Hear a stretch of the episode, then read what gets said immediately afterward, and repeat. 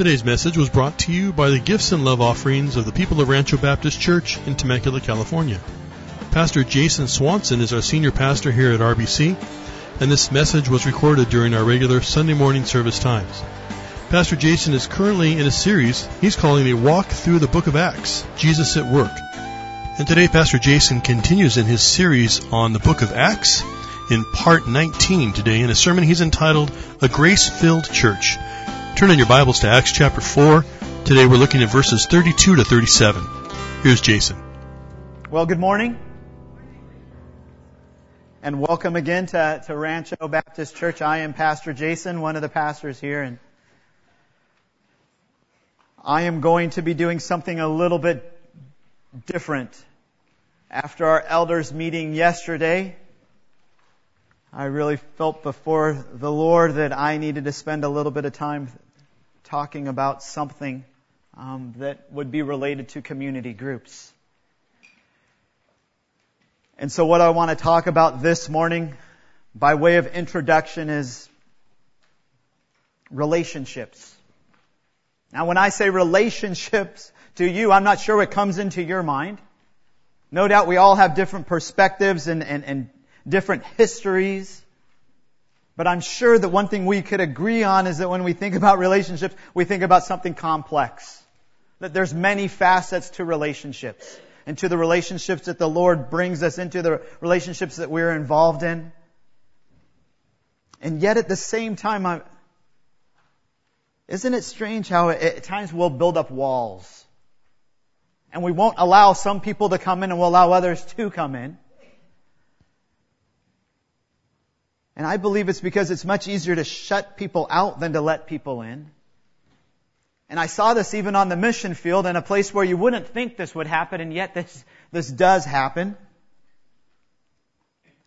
Not so much in the village where we worked, but in what, what I would call a base, a base of operations where so many missionaries lived.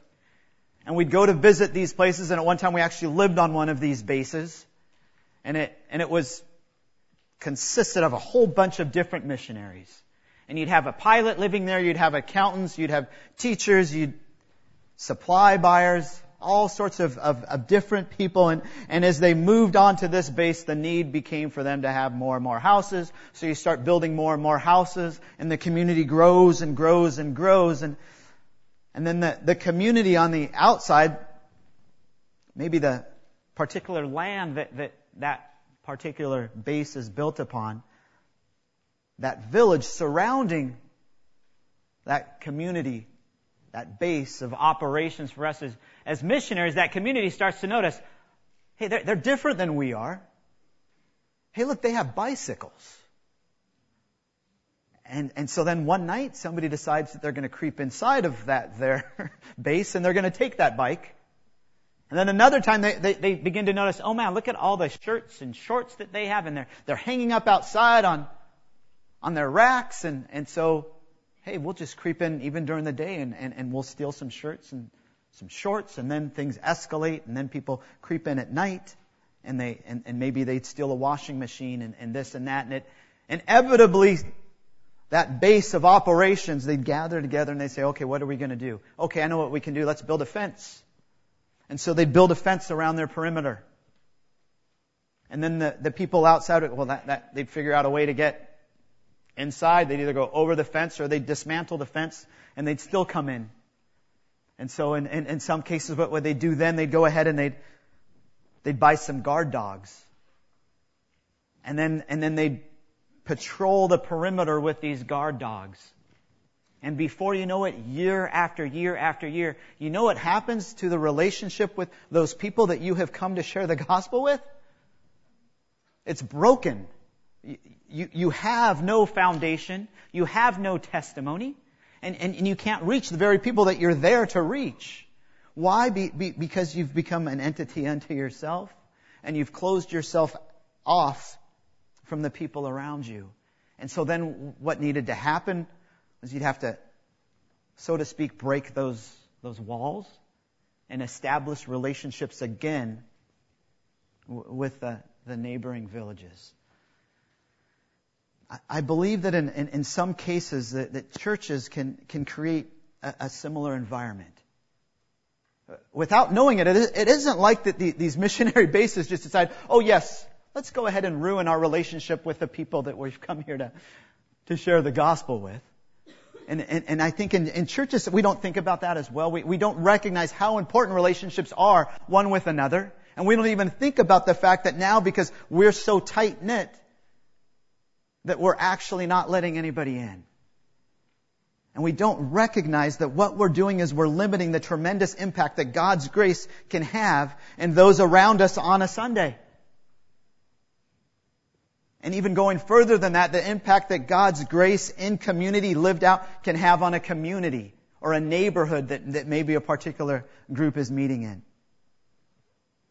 Turn with me and, and you'll see that this does have something to do with God's Word and what we've been looking at. And actually, as we look at the book of Acts, the thing that we have seen over and over again, what we're going to see in, in Acts chapter 4, is that this early church, the, the first church of Christ established in the Bible, in the New Testament that we see, what are they all about? They're all about community. They're all about one anothering. They're all about unity. Look at verse 32 in chapter 4 and the congregation of those who believed were of one heart and one soul. And not one of them claimed that anything belonging to him was his own, but all things were common property to them.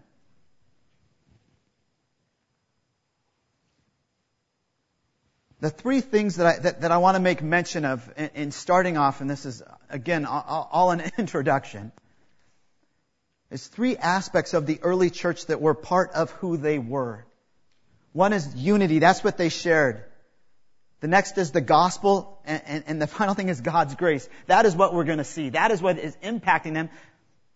That is what they were all about. And so when we see this idea of one soul and, and, and one heart, it speaks of the bond of unity that they had. A unity of purpose and understanding. And if we think about it, isn't this what we all desire? Isn't this something that we want? We want to be in a place where we belong, where we are accepted and loved, that we are a part. If I were to ask you, and this is a very weird question, but if I were to ask you, how many of you talk to your dog? How many of you would, yeah, it's funny, the first service everybody raised their hand too. And, and you know what? I get you because if you came to our house, you would see that we all talk to our dogs, and our dogs actually talk back. Because we have huskies. And, and huskies, they, they, they just like to communicate. But why do we talk to our dogs? Because we desire companionship. Do we not? Do we not desire companionship? Do we not desire relationship one with another to such an extent that you'll even have companionship with a dog? Or a cat? Or a bunny? But why? How, how come we long for, for longing in relationship? How come we long for companionship? Turn with me to Genesis and, and let's look at the beginning because what we're going to see is this is the way God has created us. You, you can't deny this because this comes from our loving Creator. The reason why we desire companionship and relationship because God is a God of companionship and relationship. Chapter 1 verse 26 a passage that we're all very familiar with, and I'm just, I'm going to highlight maybe two different aspects that, that uh, possibly you haven't seen before. Then God said, let us make man in our image according to our likeness and let them rule over the fish of the sea and over the birds of the sky and over the cattle and over all the earth and over every creeping thing that creeps on the earth. So we all know that this verse teaches us that we're made in God's image, but, but do you recognize what that image entails? Do you recognize what God is communicating to us in this verse? Then God said, let us make man. Let us. The, the very words in the, in, the, the phraseology that Moses uses speaks of communication among the Godhead. He, he could have termed this a different way to make it look like God wasn't speaking to God, and, and, and, I recognize that sounds strange, right? But that's what's going on. There's communication, there's relationship among the Godhead. That's what the Trinity is. One God, three persons. Distinct in person, distinct in function, but one. One in essence. So you can't pull God apart, but we also have to recognize that there are three distinct persons of the Godhead interrelating with one another forever. Why? Because they are in relationship. They have always been in relationship one with another. So when they create us, when they create man, it's part of who man is as being created in God's image. This is something that we must have. Community. Relationship. And, and this is the reason why we desire relationships. Because we're, we're following suit. The way that our loving creator exists being one God in three persons. This is how we, we were, are, are, are wired. This is how we're, we're created. Notice also that of all the ways for, for the early church to be depicted, he, he uses the fact that, that this word, this congregation, which really just means a group, a crowd, so many people, termed as one heart. Many people termed as one. What, what does that remind you of? Well, well, for me, it reminds me of what we see in Genesis chapter 2.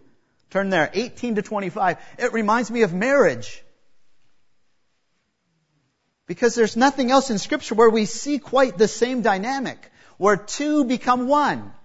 And what we see in the early church is an entire group becoming one heart, one soul. I love this passage of scripture. Look at this. And, and why does God do this? Why does He have Adam go through the whole naming of the animals and, and everything else? Well, yes, to give names to the animals, but to give him an object lesson of how important companionship is. And that Adam did not have a suitable helper, a companion. He was made for relationship, but he didn't have anyone to share that relationship with except for God. And God wanted it to be not just a vertical relationship with him, but a horizontal relationship with another. Then the Lord God said, It is not good for the man to be alone. I will make him a helper, suitable for him, unique for him, designed for him.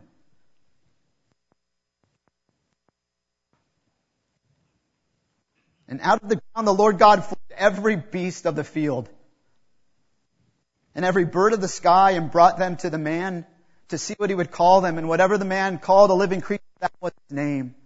Man gave names to all the cattle and to the birds of the sky and to every beast of the field. But for Adam there was not found a helper suitable for him. That's the point. So the Lord God caused a deep sleep to fall upon the man. He didn't even have a choice in the matter.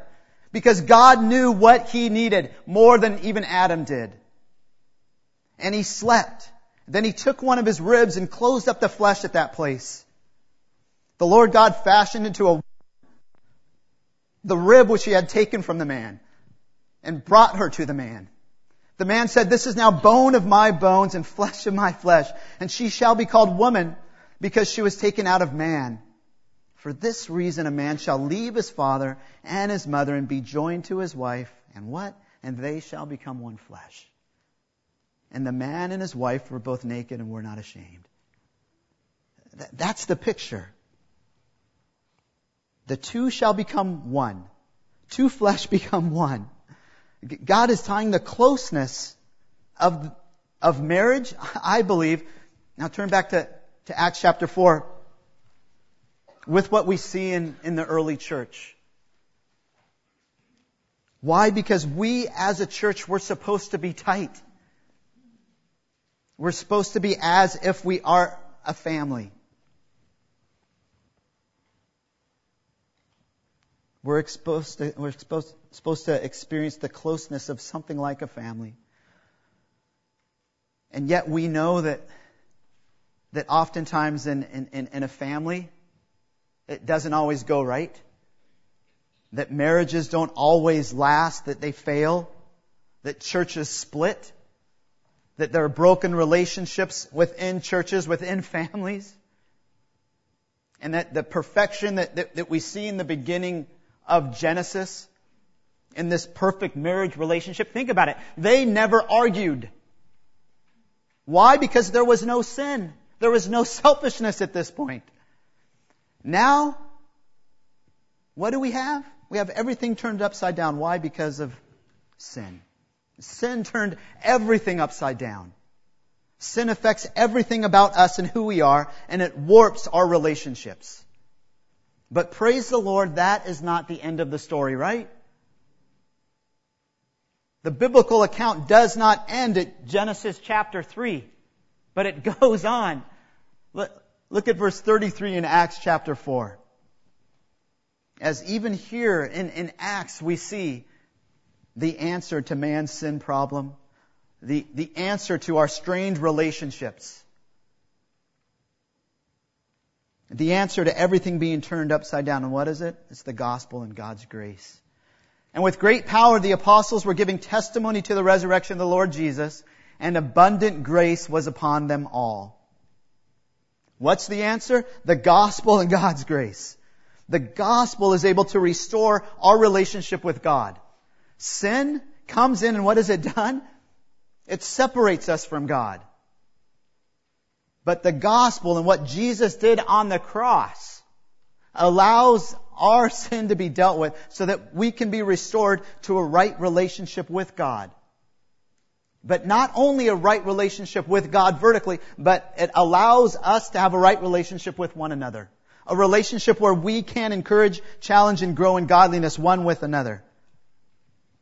And it's only through the gospel that we understand the power that raised Jesus from the dead is the same power that now lives and resides in us and works in us. And allows us, even in our marriages and in our relationships with one another, to be transformed more and more into the image of Christ. Because the gospel unleashes God's grace upon his children. God's word unleashes the grace of God. And that grace is active. That grace is transforming. That, that grace is, is displayed as we live in community with one another. And God desires to work graciously through others in our lives. And, it, and it's for this reason that, that body life, community, like, like what we're talking about with community groups, it shouldn't be something that's optional. Because we all need it. And I know when I say, oh, it's not optional, okay, what are you going to do, Pastor Jason? You're going to enforce this. And, and in Papua New Guinea, there's a church I went to in the highlands of Papua New Guinea, and if you can believe this, the, the deacons of the church, they have sticks. And they, and they stand on the perimeter of the church, and if anybody falls asleep, you know what those guys do? Slap. So that's what we're now gonna do. All the ushers, all the greeters, the deacons, we're all just gonna walk around with sticks. And anybody who doesn't come to a community group, we're gonna whack you until you, no.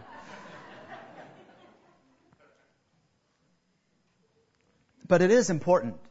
So important that, that think about this. Think about eternity. What is the new heaven and the new earth going to look like? Are you going to be given an island unto yourself where you will live by yourself for all of eternity? No, of course not. The, the idea is that God saves us in order to allow us the gift of His grace to be lived out in community. And this will be displayed, no doubt, in heaven.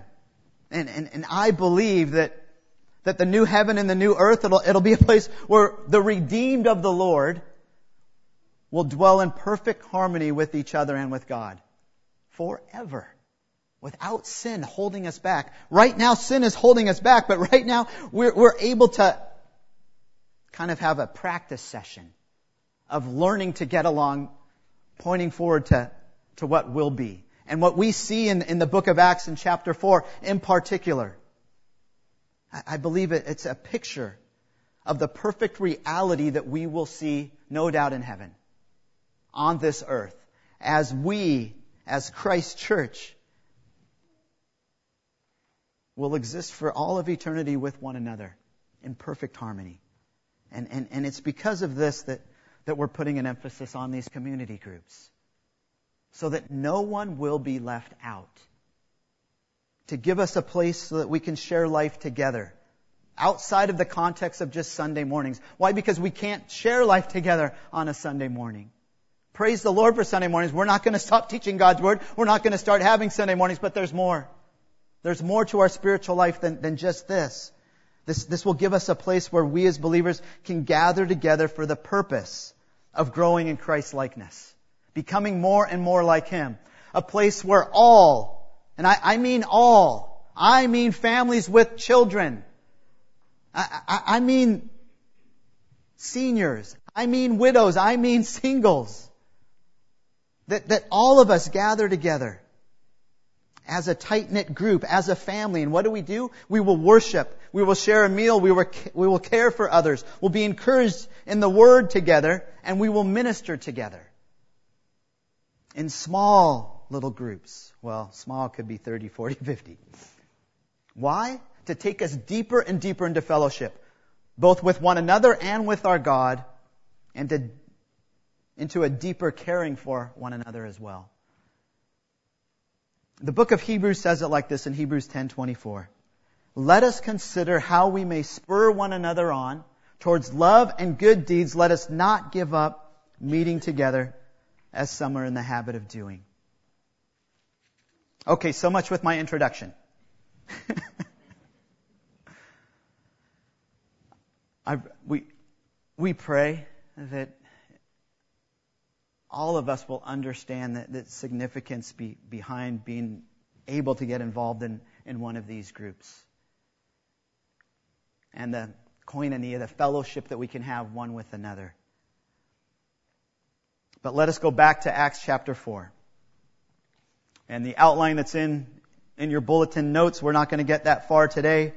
We'll probably only get through the first two points.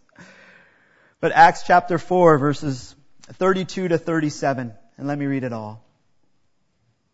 And the congregation of those who believed were of one heart and soul, and not one of them claimed that anything belonging to him was his own, but all things were common property to them. And with great power, the apostles were giving testimony to the resurrection of the Lord, And Abundant grace was upon them all, for there was not a needy person among them, for all who were owners of land or houses would sell them and bring the proceeds of the sales and lay them at the apostles' feet, and they would be distributed to each as any had need. Now Joseph, a Levite of Cyprian birth, who was also called Barnabas by the apostles, which translated means son of encouragement, and who owned a tract of land, sold it and brought the money and laid it at the apostles' feet. Let's pray. Gracious Heavenly Father, thank you for your word. Thank you for the testimony of the early church.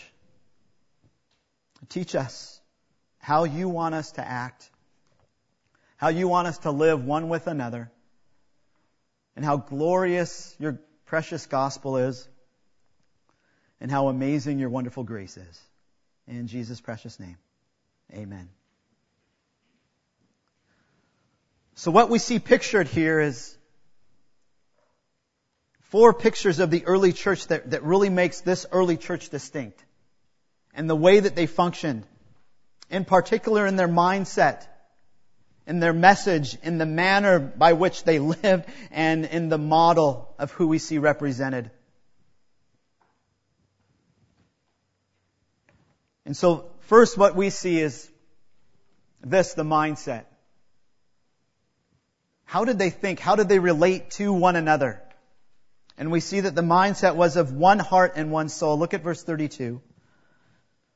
And the congregation of those who believed were of one heart and soul, and not one of them claimed that anything belonging to him was his own, but all things were common property to them. Now we've noticed in the, in the book of Acts that whenever Luke is trying to take one segment one section of scripture and tie it into the previous section, usually he uses a, a, a time word. Like in verse 21, when they had threatened saying, okay, this had happened and now this is what happens next. Well, well with this section, we don't, we don't see a time word. And, and the reason is, is because Luke is really taking a step away from the storyline or the narrative. He's not progressing the story any further. What he's doing is he's stopping and, and, and it's like he's, he's ripping open the, the top of the church, the ceiling, the roof, in order to give us a, a perspective of what this church is all about. And in this we see first that, that it's, it's called, as I said earlier, a congregation. This really just means a crowd. It means a fairly large in size group gathered for whatever purpose. It doesn't have to be religious. And while the, the word denotes large, it doesn't tell us exactly how many because that's not what in, what's in perspective, what's being emphasized. It's not the actual number. It's just the idea this is a large group, but what really is being emphasized is the character and the life of the group. And the first thing that we see after them being depicted as a congregation or a big group is that they are those who believed. Literally, it's those who were believing. Those who were convinced of something. Those who thought something to be true. In, in Papua New Guinea, the, the, way that we translated this, this word believe or faith was to say with one thinking it is true. And what we have to recognize is not only do they believe with one thinking that this was true, but the entire church believed. This would be the one church that if any of us could go to this church, we could know without a shadow of a doubt they were all believers. There, there wasn't anyone there that was a false believer that thought they were saved but weren't indeed saved. No, all of these were indwelled by the Holy Spirit. Man, just think about that. And then it says this, they were of one heart and soul. In the Greek, you could attach the one to both, so, so it's really saying they were of one heart and they were of one soul. One heart, what does that mean? Well, we know that the heart is the control center of a person. It's the governing faculty of the person where all their thoughts and their actions stem from, as, as Jesus says in Matthew 15, 19. But, but I believe the meaning here is, is, is more an emphasis on the fact that, that all of their thinking was along the same lines as to what was important. That the main thing for all of them was the main thing. And what was the main thing? The main thing was the gospel. That's what they were all about as a heart, as to what was important. Then we, then we see this word that they were also one soul. That could be translated as, as, as a life or a spirit or, or even depicting friendship. It's this idea of all the aspects of a person, meaning his identity, his personality, the, the inner life of, of the body, the intellect, the will, the emotions. It's, it's all tied up. And, and it's with this perspective of of eternity. Right? Because when we talk about a soul, we're not talking about just now. in this present life. It's understood that it goes past this present life. That when a person dies physically, what happens? His soul immediately goes into God's presence. Remember the parable of the rich man. That, that God told the foolish man, then this night your soul is what is required of you. In Luke 12:20. So this rich man, he dies and his soul is then ushered right into God's presence for what? For an accounting. And ultimately all souls will be united with resurrected bodies. Some will be united with the resurrected body unto eternal life. And everyone else will be resurrected unto eternal death and torment. Which would lead us to the place do you know if you were to die today, where you would go? Have you trusted in Christ as your Savior? Have you believed unto Him? Do you recognize that there is no way for you to earn salvation? That Christ accomplished what you could never do by dying on the cross? And have you believed, have you trusted Him, have you repented of your sins and turned to Him? If you'd like to talk more about that, please come and see one of us after the service. And then we, we see that what this one heart and one soul is really getting at is the, is the fact that they were, they were unified. They were unified in mind and will and even in their love and in their purpose for why they existed to such an extent that then it gives us this depiction of the way that they lived that they said what not one of them claimed that anything belonging to him was his own. This word claimed, it's not the idea that they just did this one day. And then perhaps the next day or the day after that, they said, Oh no, what have I done? I can't believe I sold some of my stuff. Can I please have it back? It's, it's more of the habitual, continually. Something that was happening day and day and day after the next day. Day after day after day after, continually. And then when they would think about their stuff, they, they didn't think of it as belonging to themselves, even though it did belong to them. They looked at it as something that was common, property to all, being of mutual interest, shared by all. When, when you pull it all away, what, what were they really concerned? They were, they, they considered people more important than all the stuff that they had. They considered people more important than their houses and even their land even though houses and land were very important in this time. And notice in this too, something very challenging. You don't see this idea of them expecting anything in return. It's not a loan given. It's just freely given. Why? Because they're not holding on to things so tightly as I hold on to things. There's a readiness to share what they had because no one claimed that any of their possessions was their own. Where did this come from? How could someone function like this? Well, well, the answer is in verse 33. The message, what they were all about. Look at verse 33. And with great power the apostles were given testimony to the resurrection of the Lord Jesus, and abundant grace was upon them all. So what were they all about? They were all about the message about the gospel. And when it says, and with great power, that word great, it, it means beyond the normal standard of what normal intensity was. That this was intense.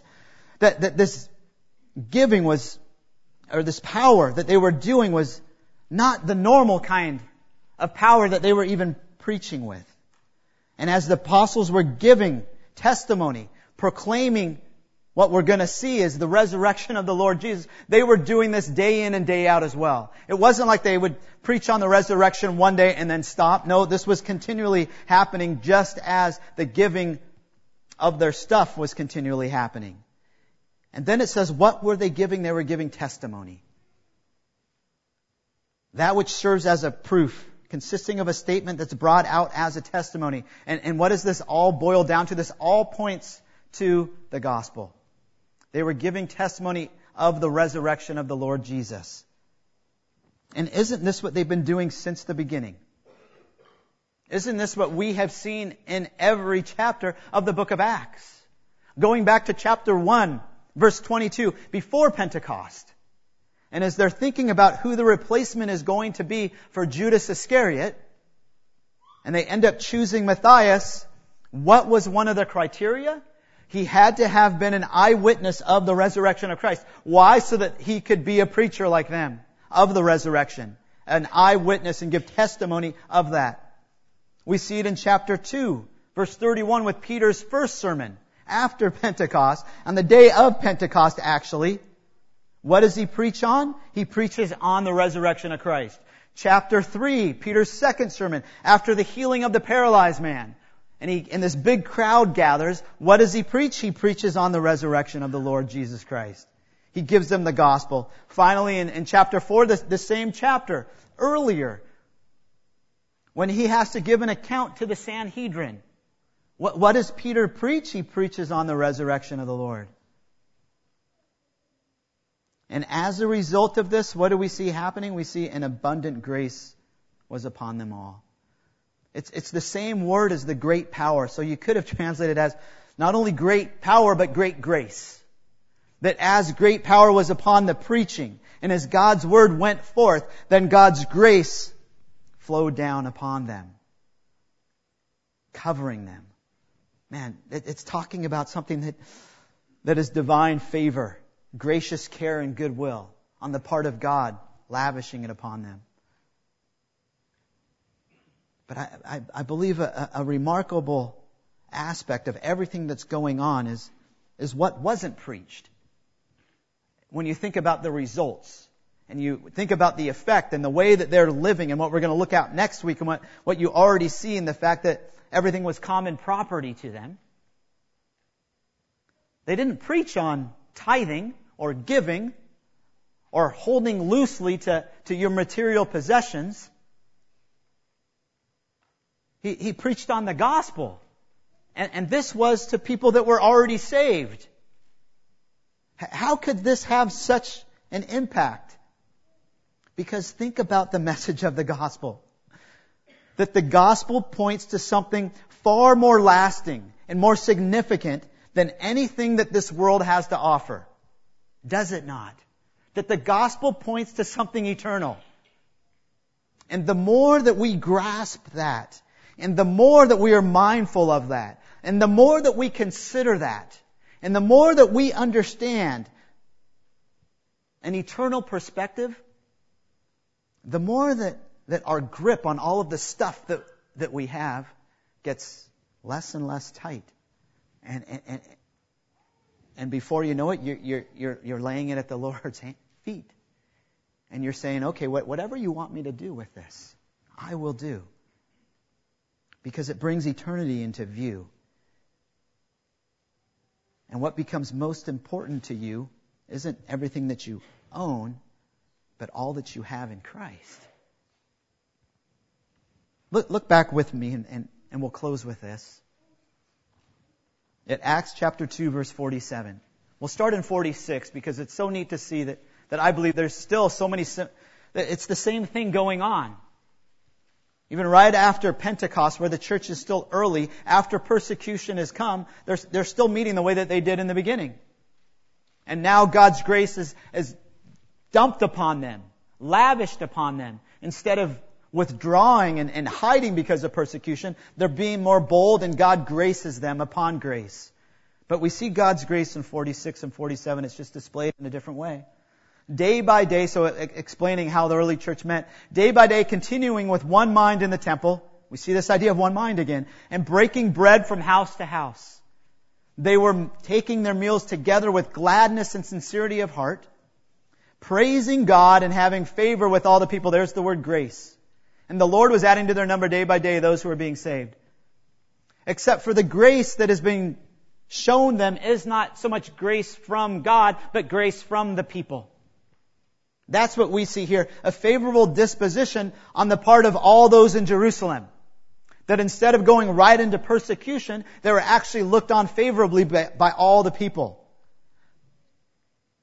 But in Acts chapter 4, this is different. This isn't the grace of people. This is the grace of God being lavished upon them. That God is looking on them with favor. And as a result, that grace of God does something and it changes them. And you can see it in the way that they live and the way that they act. And the way that they relate one with another. And, and isn't that something that, that you and I need? We need relationships where we are seeing God work in and through us, among us.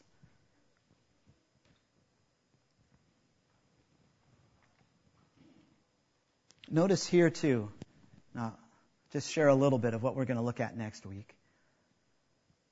That when it says, verse 34, going back to Acts chapter 4, when it says, For there was not a needy person among them, you have to remember what the context is. It's talking about the church. It's talking about this group of believing crowd. It's not talking about all of Jerusalem. That doesn't mean that within the confines of all of Jerusalem there was not one poor person. No, I'm sure there were many poor people. But among the church itself, there was not a poor person. Why? Because they were looking after each other. And, and what does that teach us? That teaches us that, that first we, we need to look after one another that we need to make sure that we are loving on one another. That we are looking after one another. And then when we look after one another, then we can go out. And, and the walls that, that we build up around our church and, and around our very lives, we can break down those walls and we can reach the, the people that live next to us. And we can reach even, even the homeless that come here in, in this and that which we are involved in. But what I'm saying is first and foremost what we see is, is they were reaching each other. and they were living for one another as they were honoring Christ. So what, what do we do with this? And, and this is in your, your bulletin notes as far as you, points to ponder. And, and we'll keep number two for next week. But, but just consider this. Consider how this, this abundant grace was upon them all. God's grace was working in such a way that the entire church was affected. Can you imagine? My, my, my, first question for me has been, how is God's grace working in my life? How is God's grace working in your life? Do I see manifestations of God's grace? If you really want to know the answer, ask your wife or ask your husband or ask somebody who's very close to you. Do they see God's grace manifested in your life? Uh, another question would, would be Do you see God's grace being manifested here at RBC? And if not, why? Perhaps one of the reasons why you don't see God's grace being manifested is because you're on an island. And you're not in any relationships with others. And if that's the case, praise the Lord, come and join us in these community groups. Maybe others of you are saying, oh, Pastor Jason, I totally know what you're talking about. I am so plugged in. I have so many friends here. I am growing. I am seeing God work in this guy and that. Man, praise the Lord, come and bring others with you. Bring us all in so that we can all have that, so we can grow in godliness with one another. Let's pray. Gracious Heavenly Father, we we stop and we acknowledge you for the wonderful, great God that you are, for putting your grace on display and allowing us to see in the, in the early church just how your grace was manifested, how your gospel, how the good news of the resurrection of the Lord Jesus Christ was testimony of the early church time and time again, Lord, was testified to, was preached. We pray here that that would be the same among us. That we would share your good news with others and that your grace would be upon us. Your abundant grace would be upon us and that you would change us more and more into the image of your Son. That you might receive glory. That we might honor you in our relationships with one another. And that we might reach those around us for you and that you might continue to build your church. For it's in the precious name of Jesus Christ, our risen Lord and Savior, that we pray. Amen. Hey, thanks for being with us today. It's always a pleasure to serve you with this CD ministry.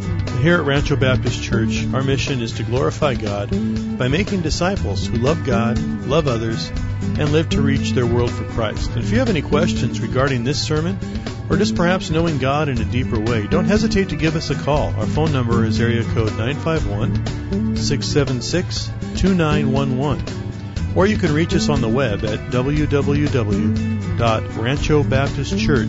www.ranchobaptistchurch.org. That's www.ranchobaptistchurch.org. Have a great day in the Lord, and God bless you as you continue to walk with Him.